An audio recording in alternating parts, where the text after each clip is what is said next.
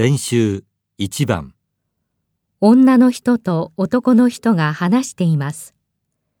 女の人は男の人のどんなところが一番気に入らないと言っていますか？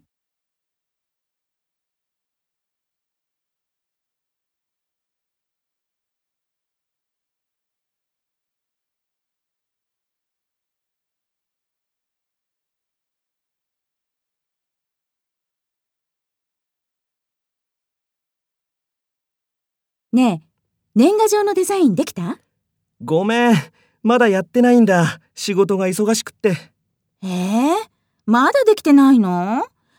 忙しい忙しいって飲み会ばかり行ってるじゃない。ごめんごめん。明日やるよ。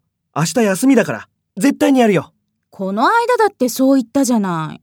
頼んだこと何にもやってくれなくって。やるやるって口ばっかり。私、あなたのそういうところが一番嫌。友達と付き合うなって言ってるわけじゃないよ。会社の付き合いが大切だってことだって、私ちゃんと理解しているつもり。とにかく、頼んだことをちゃんとやってよ。